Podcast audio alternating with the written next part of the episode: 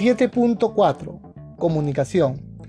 Indica la norma internacional en el apartado 7.4.1 la organización debe determinar las comunicaciones internas y externas pertinentes al sistema de gestión antisoborno, incluyendo letra A, qué comunicar, letra B, cuándo comunicar, letra C, a quién comunicar, letra D, cómo comunicar, letra E, quién comunicará, letra F, en qué idioma comunicará.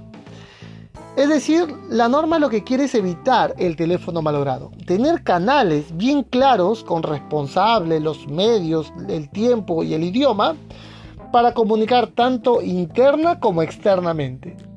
En 7.4.2 indica que la política antisoborno se debe poner a disposición de todo el personal de la organización y socios de negocio ser comunicada directamente tanto al personal como a los socios de negocio, que supone más que un riesgo bajo de soborno. Y debe ser publicada a través de canales de comunicación internos y externos de la organización según sea apropiado.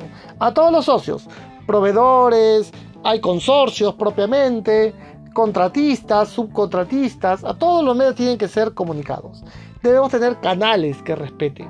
Si viene acá la prensa, ¿quién habla con la prensa? A los trabajadores, a los contratistas, a los socios de negocio, ¿cómo le comunicamos nuestra política antisoborno? Y los resultados finalmente de soborno. Habrá teléfonos, correos y algún otro medio. Muy bien, queridos alumnos, es parte de la información que te entrego. Mi nombre es José Luis Loaiza Solier, representante de la firma Safety Line. Nos vemos en la siguiente clase. Muchas gracias.